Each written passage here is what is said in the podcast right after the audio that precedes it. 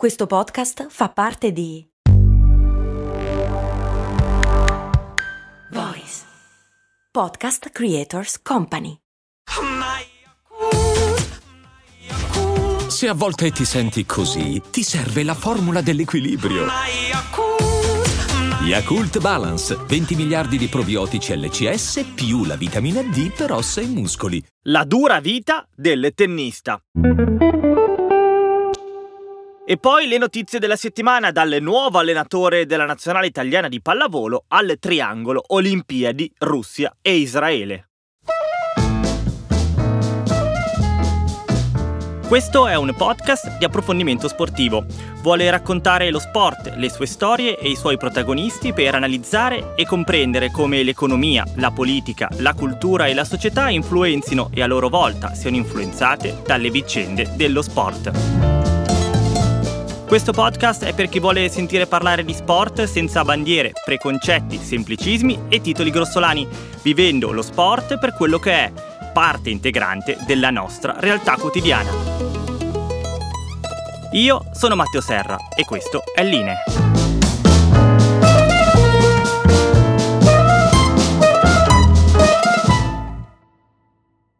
Buongiorno amiche e amici di Line, ben ritrovati all'ascolto di una nuova puntata del primo podcast di approfondimento sportivo in Italia.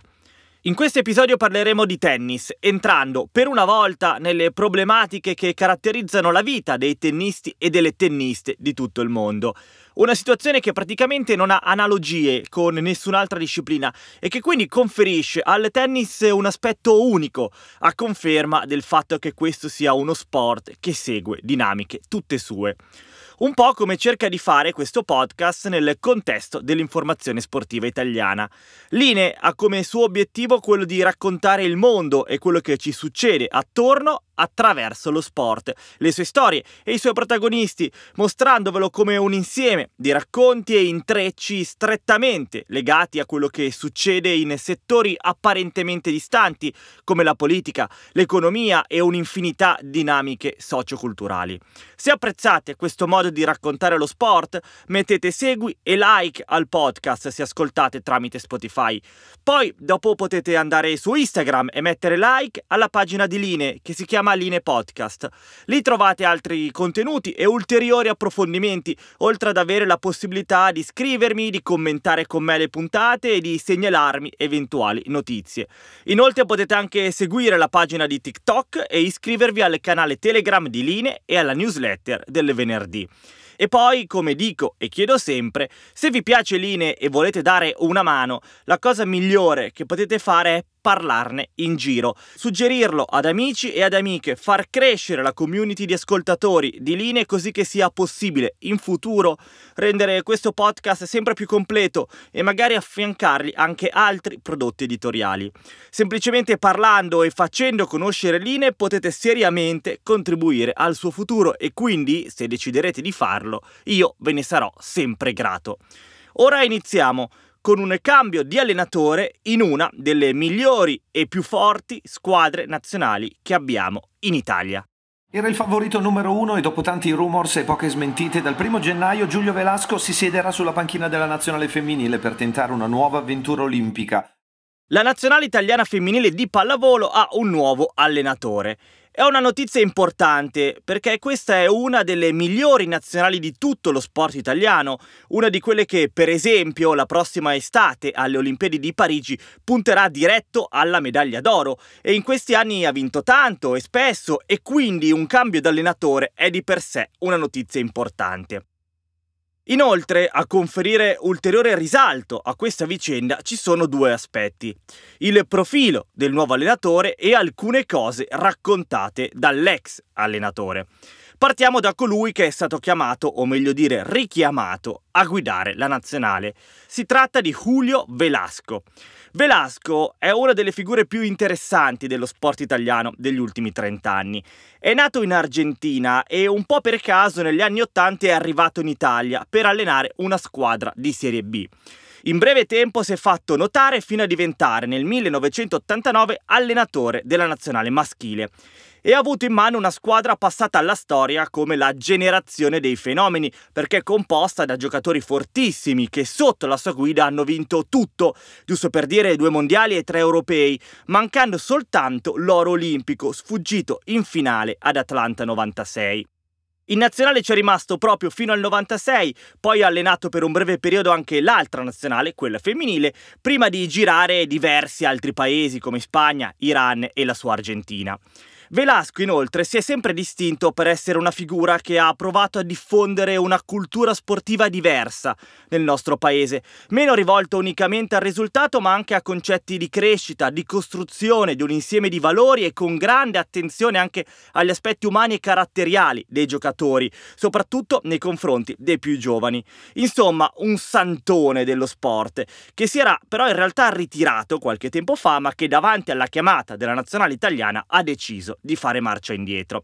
Anche perché la sfida è molto allettante, anche se gli aspetti comunque da sistemare non mancano. Su tutti la gestione della migliore giocatrice italiana tra le migliori del mondo, Paola Egonu. E qui ci riallacciamo invece alla vicenda dell'ex allenatore della nazionale, Davide Mazzanti. Lui era stato esonerato lo scorso ottobre, dopo aver allenato l'Italia per sei anni ottenendo comunque risultati di livello. Alla base del suo esonero c'è soprattutto il pessimo rapporto proprio con Paola Egonu. In una recente intervista alla Gazzetta dello Sport, Mazzanti ha detto chiaramente che Egonu aveva fatto sapere a lui e alla federazione che non aveva più intenzione di lavorare con Mazzanti.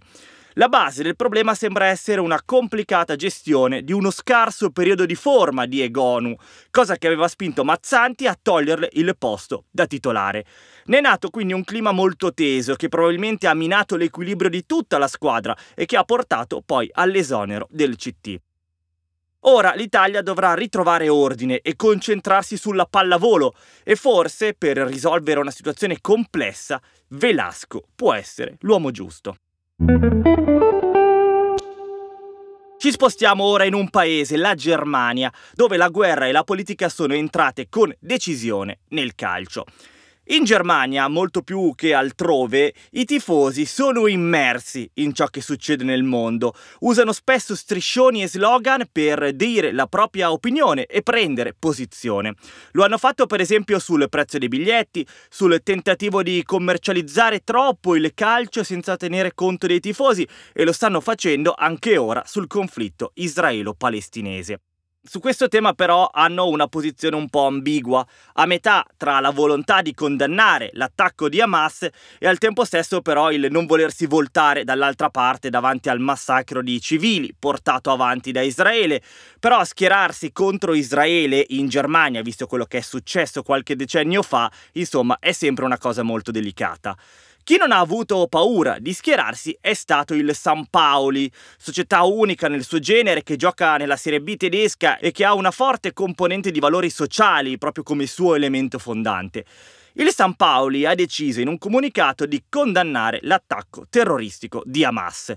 Questo però ha creato parecchie controversie con molti fan club della squadra sparsi per l'Europa che hanno accusato il San Paoli per la propria posizione rinfacciandole di dimenticare la sofferenza del popolo palestinese.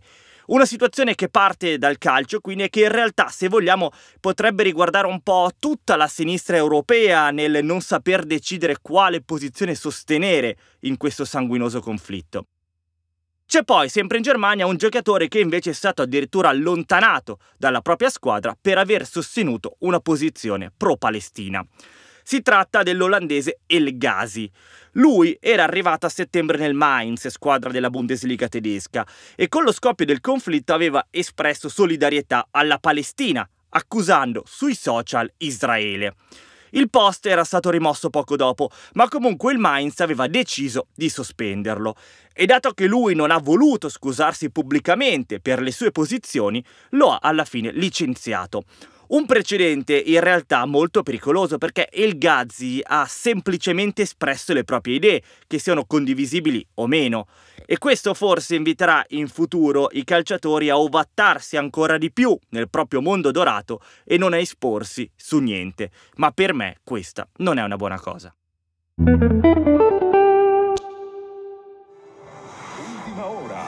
en Noticias Caracol. Son las 11 de la mañana y 4 minutos de este jueves 9 de noviembre. Es un gusto saludarlos con las imágenes en directo de lo que está ocurriendo en Valledupar y en toda la zona de la serranía del Perijá, en donde a esta hora se lleva a cabo la operación para traer de vuelta al señor Luis Manuel Díaz Jiménez, el padre de nuestro jugador Lucho Díaz, que ya debe estar de vuelta tras 13 días de secuestro. Vi racconto ora la vicenda che ha vissuto in queste settimane un giocatore del Liverpool, siamo in Inghilterra, Luis Diaz, detto Lucio, e suo padre Luis Manuel Diaz. Luis Diaz, figlio, è un calciatore del Liverpool, è colombiano ed è uno dei giocatori più famosi e forti del paese.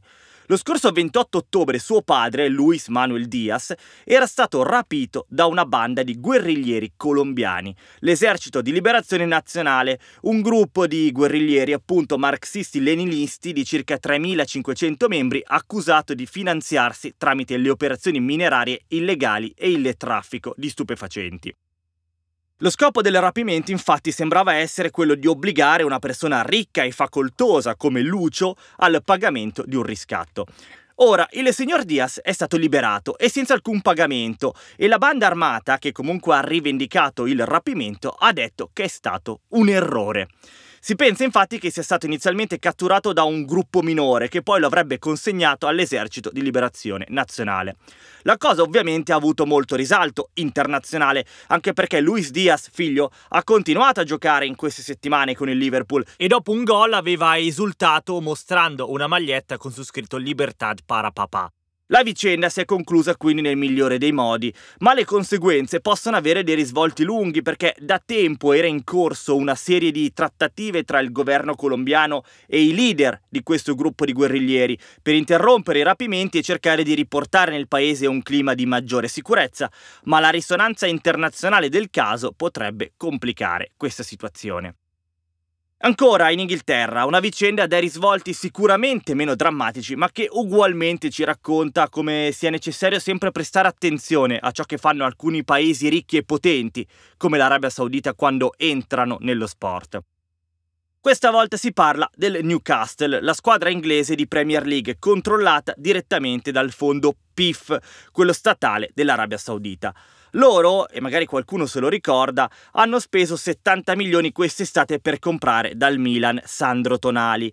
Solo che poi il buon Tonali, e anche questo magari qualcuno se lo ricorda, è stato beccato a scommettere, cosa vietata per un calciatore, e si è preso 10 mesi di squalifica. Ecco che quindi il Newcastle si è ritrovato un bel buco in squadra. E per risolvere la situazione, allora ha pensato bene di prendere in prestito Ruben Neves, un portoghese comprato dall'Al Hilal, squadra saudita per 55 milioni di sterline solo qualche mese fa proprio da un'altra squadra inglese. Il punto è che il Newcastle e l'Al hanno la stessa proprietà, il fondo PIF, che quindi vorrebbe muovere liberamente i propri giocatori da una squadra all'altra. Tutti gli altri club di Premier infatti si stanno opponendo a questa cosa e vogliono mettere una regola che impedisca scambi del genere tra squadre della stessa proprietà durante la finestra di mercato di gennaio. E il perché è ovvio. Le squadre arabe, e non solo chiaramente, potrebbero altrimenti iniziare una girandola di giocatori a proprio piacimento, aggirando le regole economiche e facendo quindi un po' quello che vogliono a seconda delle proprie necessità e delle necessità delle proprie squadre. La regola deve essere ancora approvata, ma è abbastanza scontato scontato che questo accada.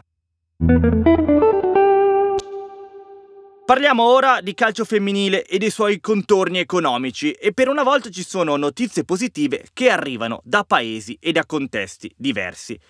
In Inghilterra, per esempio, la federazione ha deciso di aumentare il monte premi per la FA Cup femminile, la coppa nazionale più importante del paese. La cifra passa da 3 milioni di sterline a oltre 7 e anche se siamo ancora lontani dal contesto degli uomini dove si arriva a 25 milioni, la federazione ha detto chiaramente che l'obiettivo è arrivare il più vicino possibile. La Federazione Australiana di Calcio Femminile invece ha stipulato un nuovo accordo collettivo con le sue giocatrici, che porterà un aumento di circa 60.000 dollari in ogni salario delle giocatrici, a prescindere poi dai vari premi già concordati con le squadre. E infine gli Stati Uniti, dove il campionato di calcio femminile del paese, la National Women's Soccer League, ha concluso un accordo per la vendita dei suoi diritti TV per 240 milioni per i prossimi quattro anni.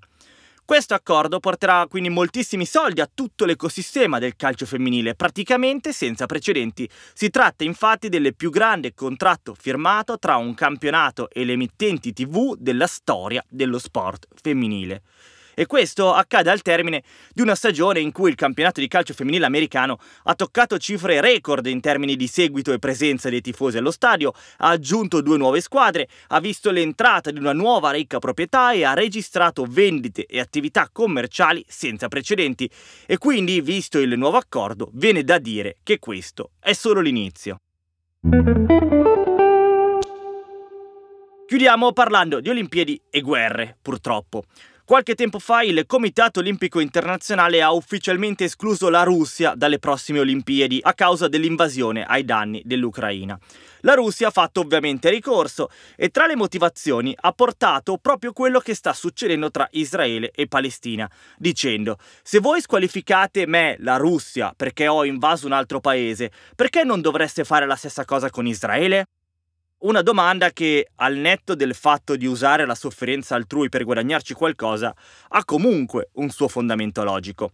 In ogni caso, la Russia non andrà lontana, perché CIO ha già risposto a questa teoria dicendo che il caso della Russia non può essere paragonato ad altri, perché l'invasione è avvenuta mentre erano in corso le Olimpiadi invernali del 2022 a Pechino, e quindi questa è una grande aggravante.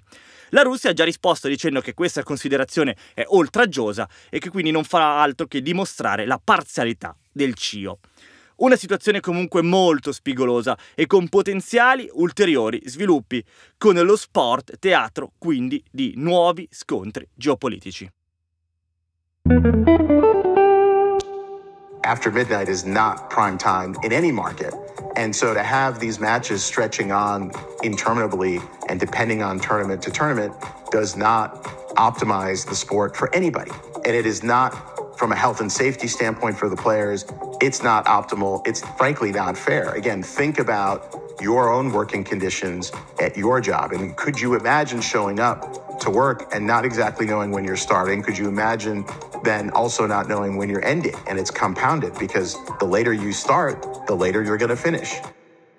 Questa che avete sentito è la voce di un rappresentante della Professional Tennis Player Association, nota con l'acronimo PTPA, un'associazione nata nel 2019 che vuole essere un sindacato dei giocatori e delle giocatrici professioniste del tennis mondiale.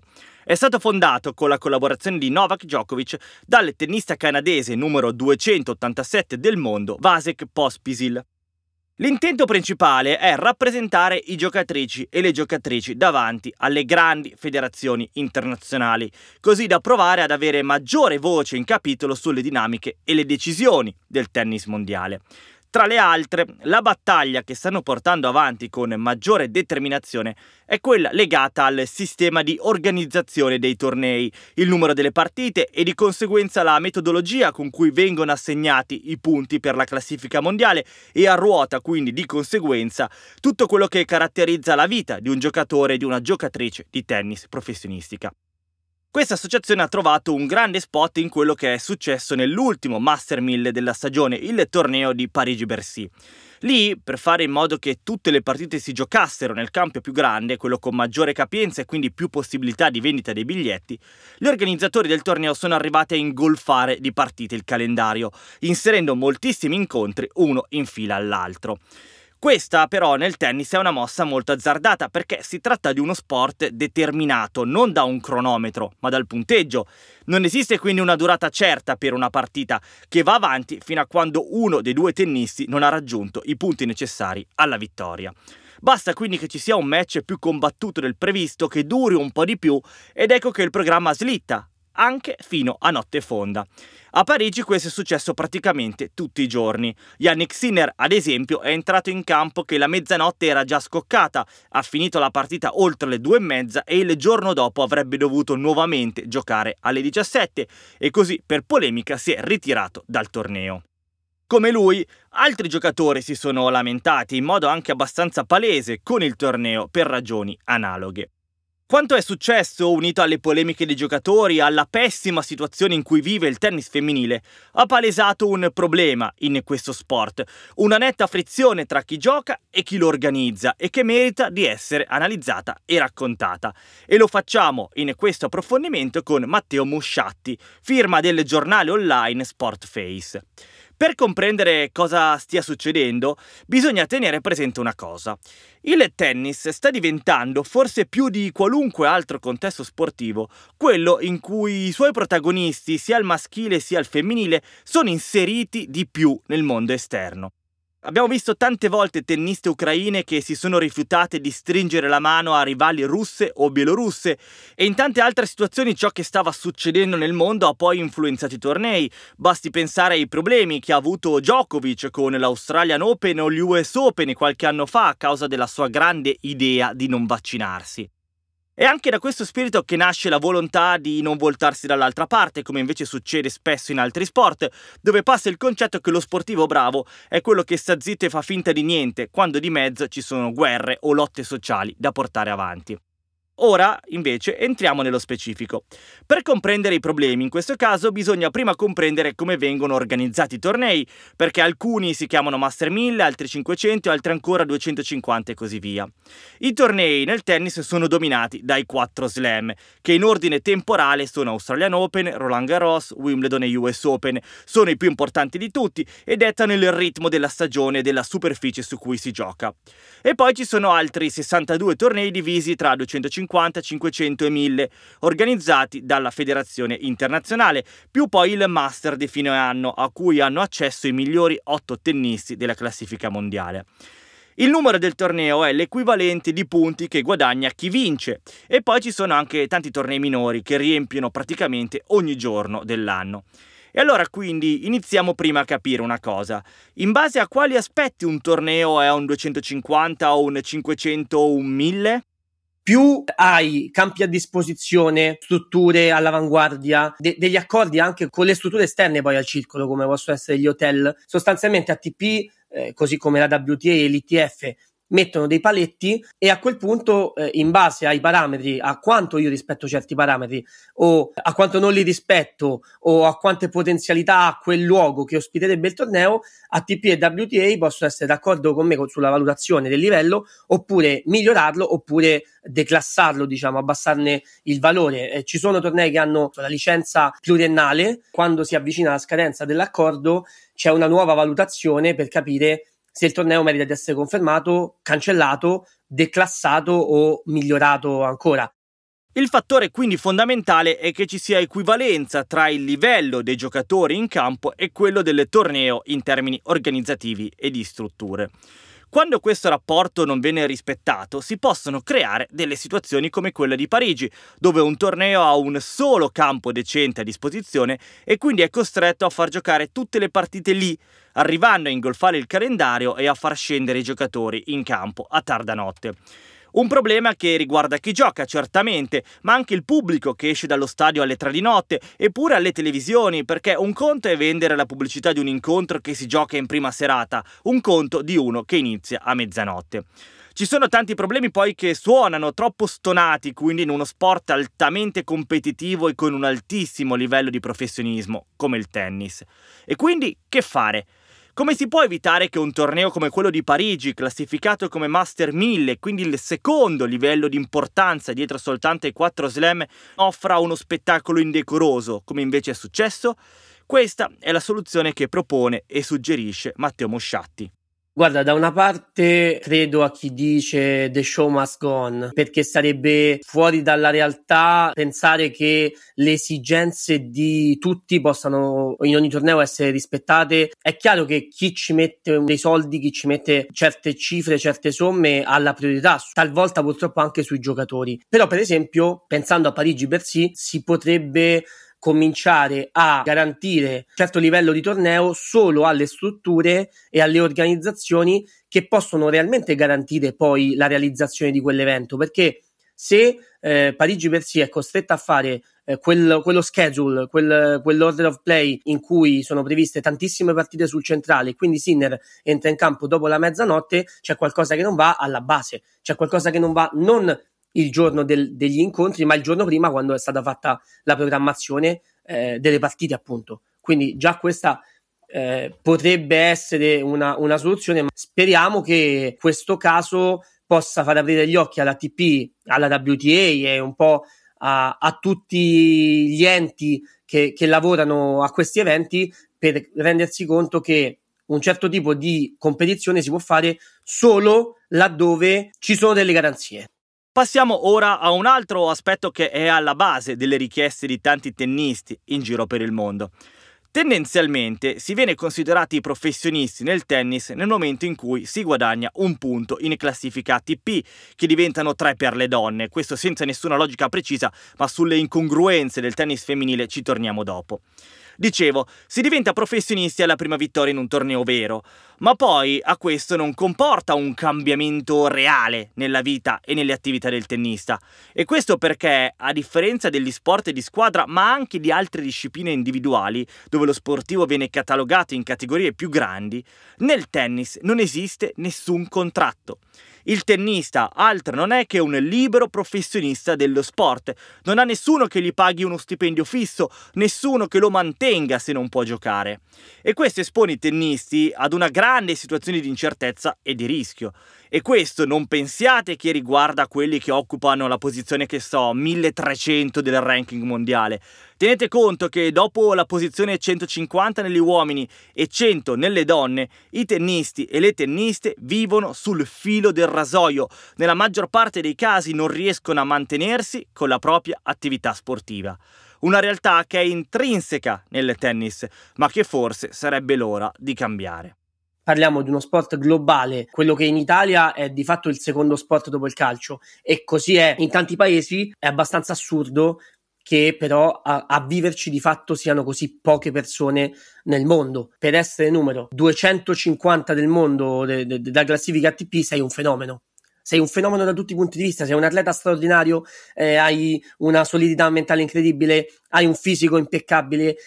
Ragazzi, essere 250 del mondo è una cosa difficilissima difficilissima e oggi il numero 250 del mondo non è conosciuto e chiude l'anno in rosso se facciamo il confronto fra le spese e i guadagni. E certo, perché se non hai un contratto, se devi pagarti tu da solo tutto quanto, non hai margine di errore. Se devi andare, per esempio, a giocare in Argentina, ti devi pagare da solo a viaggio albergo e lo devi fare anche per il tuo allenatore. Poi però se vai e al primo turno vieni eliminato, ti porti a casa giusto 4 soldi, magari neanche ti ripaghi il viaggio e così devi cercare immediatamente un altro torneo e quindi giocare il più possibile, perché più giochi più hai possibilità di guadagnare. Ma questo espone anche a infortuni, perché se hai poche risorse, magari vai a risparmiare sul fisioterapista o sul preparatore, rischiando di farti male e quindi di non giocare e quindi di non guadagnare.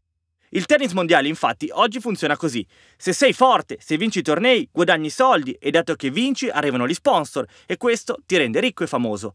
Ma il tennis è molto competitivo, vincono quasi sempre gli stessi, che diventano quindi sempre più ricchi, possono costruirsi staff migliori, prendere i professionisti migliori e così continuare a vincere.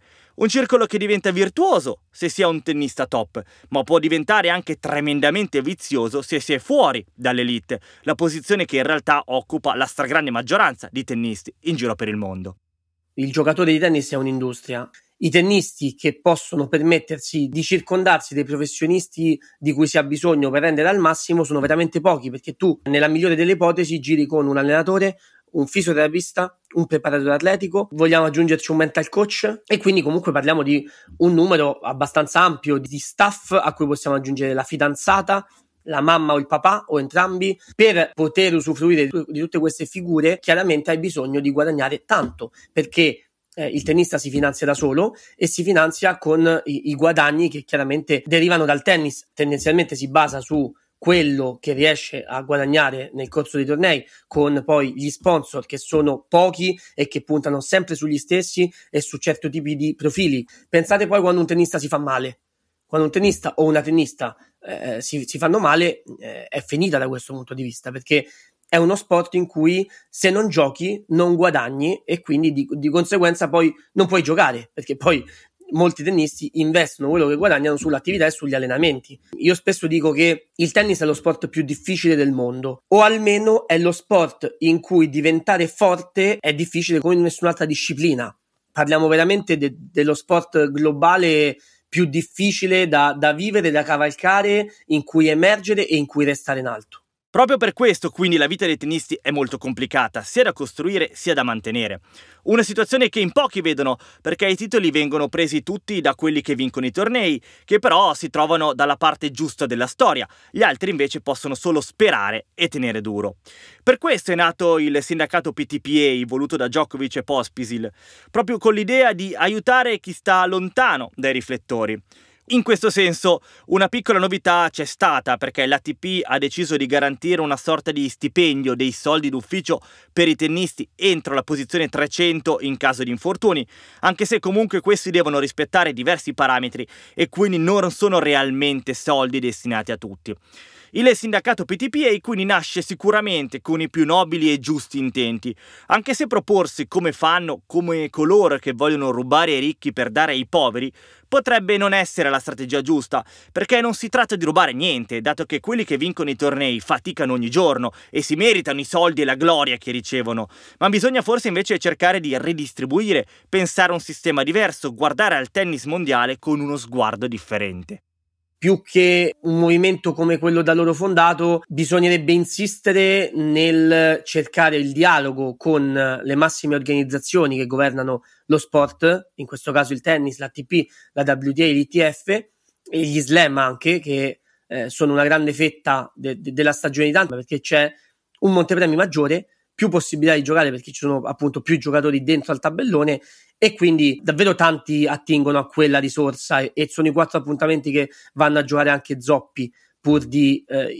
di incassare e di guadagnare quelle cifre. E, e, quindi secondo me bisognerebbe insistere con questo tipo di, di organizzazioni che poi sono quelle che decidono perché la PTPA per quanto piaccia ad alcuni giocatori, per quanto faccia la voce grossa, per quanto sia forte sui social, non decide ancora nulla. Mettere quasi spalle al muro queste grandi organizzazioni per cambiare le cose, per cambiare la disposizione dei montepremi e fare in modo che tornei più piccoli, perché il problema sono quelli, non i tornei grandi, ma i tornei piccoli. Nei tornei piccoli, piano piano, cre- aumenti il montepremi, aumentino magari i punti in palio della classifica ATP, piano piano si, si cerchi un pochino di livellare il tutto, perché al momento ci sono grandissimi eventi meravigliosi in cui dormi nell'hotel a 5 stelle, in cui hai 30 campi eh, fra allenamenti e partite, in cui hai la limousine come transportation e poi ci sono i torneini in cui la rete è bucata. Se comunque tutto sommato il circuito maschile, almeno nei suoi livelli più alti nella maggior parte dei tornei, riesce a garantire un elevato standard di qualità e di organizzazione, lo stesso non si può dire nel tennis femminile. Il simbolo di tutta questa situazione è il torneo di fine stagione, le WTA Finals, il momento in cui le migliori tenniste dell'anno si sfidano per decidere chi è la più forte. È uno dei tornei più importanti insieme a quelli dello slam, ma da almeno tre anni la Federazione Internazionale del Tennis Femminile non riesce a organizzare questo torneo come dovrebbe, raggiungendo il livello delle giocatrici, ovvero quello delle migliori al mondo. In realtà dentro questa storia ci sono parti di responsabilità della federazione e altre su cui non ha colpe. Nel 2019 la WTA aveva stretto un accordo della durata di 10 anni con Shanghai, in Cina, per ospitare il torneo. L'anno dopo però c'è stato il Covid, al quale la Cina ha deciso di reagire chiudendosi totalmente in se stessa e quindi smettendo di organizzare ogni evento internazionale. E quando sembrava essere pronta a rimettere in piedi il torneo, è scoppiato il caso legato alla tennista Peng Shuai. Siamo nel 2021 e la tennista cinese aveva raccontato pubblicamente di essere stata vittima di abusi sessuali da parte di un alto esponente del Partito Comunista Cinese. Dieci giorni dopo è sparita nel nulla, nessuno è più riuscito a mettersi in contatto con lei e il governo cinese si è rifiutato di collaborare. Per questa ragione la WTA aveva preso una decisione forte e condivisibile, stracciando quindi l'accordo con la Cina. Il problema è che poi non è più riuscita a trovarne uno altrettanto qualitativo. Negli ultimi tre anni il torneo si è giocato sempre in località diverse e spesso decise all'ultimo, come quest'anno, quando la decisione di giocare a Cancun in Messico è stata presa soltanto a settembre, con l'inizio del torneo fissato per fine ottobre. Un periodo tra l'altro anche condizionato da potenti fenomeni atmosferici come gli uragani, che infatti puntualmente si sono abbattuti sul torneo causando infiniti rinvii. Ma oltre all'uragano, le giocatrici si erano già lamentate dei campi, troppo nuovi e freschi per essere usati, e poi anche delle strutture. Ripeto, stiamo parlando del torneo con le migliori giocatrici al mondo, figurarsi gli altri, viene da dire. I problemi del tennis femminile infatti non riguardano soltanto le finals, Cancun o la Cina. Si tratta di un sistema che fatica a valorizzare le tenniste e garantirne adeguati livelli di compenso, di strutture e di attenzioni mediatiche. E forse soltanto da giocatrici dal forte carisma può partire un vero cambiamento. Dei passi avanti sono stati oggettivamente fatti. D'altro canto, il tennis femminile ha bisogno di personaggi, ha bisogno di stelle, ha bisogno di, di personalità che vadano anche al di fuori del campo non ci sono più le sorelle Williams, non c'è più Maria Sharapova. Eh, si fa fatica oggi a trovare delle vere donne che possono in qualche modo attirare il grande pubblico anche quando non giocano a tennis. C'è Coco Goff eh, perché anche grande protagonista della lotta al razzismo e, e di iniziative umanitarie importanti, eh, designata come l'erede delle Williams. Se vogliamo Ons Jabeur, perché anche lei ha, ha, stabilito dei record e si è un po' distinta per diverse caratteristiche, ma sono, sono veramente poche le stelle. E con stelle chiaramente non parlo del livello tecnico, perché poi ci sono tante ragazze che giocano molto bene. La differenza nel tennis femminile la fa quello. La realtà è così, ehm, c'è bisogno di qualcosa in più rispetto a quello che serve agli uomini. Gli uomini alla fine se, se giocano bene tendenzialmente il pubblico lo attirano, i biglietti li vendono, eh, gli ascolti in televisione li fanno. Nel tennis femminile non è così, non è mai stato così. Purtroppo la differenza esiste. Eh, quello che, che, è successo a Cancun poi rasenta il ridicolo perché quello che è successo a Cancun alle WTA Finals non può succedere in un torneo maschile, men che meno alle ATP Finals. Quindi la speranza è che emergano nuove, nuove ragazze molto interessanti eh, in campo, fuori, il senso di queste parole è non sarà sicuramente chi è il comando adesso a preoccuparsi di creare condizioni migliori per chi oggi è in posizione di subordine. O meglio, sarebbe bello che così fosse, ma sarebbe anche bello che il mondo fosse un luogo giusto e leale e non quel covo di ingiustizie e cattiverie che nei fatti invece è. Inoltre, quando parliamo di donne che vivono una situazione più difficile degli uomini, che devono farsi più sbatti per ottenere risultati neanche uguali ma paragonabili, non descriviamo ovviamente una situazione che riguarda solo lo sport, solo il tennis, ma purtroppo tantissimi aspetti della nostra società e a cui sarebbe proprio l'ora di porre rimedio. Lo sport, ancora una volta, altro non è che uno specchio di quello che succede nel mondo e nella società. Chi è in alto vive alla grande, anche se con le normali difficoltà. Tutti gli altri devono faticare, fare i conti, non solo con i propri possibili errori, ma anche con quelli di un sistema che non guarda in faccia a nessuno e non si preoccupa di chi sta in fondo. Succede nel tennis mondiale, dove la stragrande maggioranza di donne e uomini porta avanti con estrema fatica la propria passione con l'ambizione di viverci. Succede in settori e in lavori molto meno divertenti e stimolanti del tennis. Lo sport quindi ci può aiutare a vedere meglio e a illuminare queste realtà, quantomeno di luce passiva, in mezzo a tante storie di titoli, di vittorie e di campioni. O almeno, questo è l'obiettivo di Line Podcast. Avete ascoltato Line Dentro lo Sport, il primo podcast di approfondimento sportivo, curato dal sottoscritto Matteo Serra con la collaborazione di Voice e registrato e mixato da Jack Leg Studio.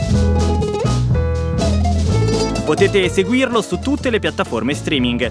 Per commentare la puntata o scrivere dei suggerimenti e consigli potete seguire la pagina Instagram Line Podcast o scrivere all'indirizzo mail linepodcast.gmail.com. Con questo è tutto, vi saluto e vi do appuntamento alla prossima settimana. E adesso un bel caffè finito.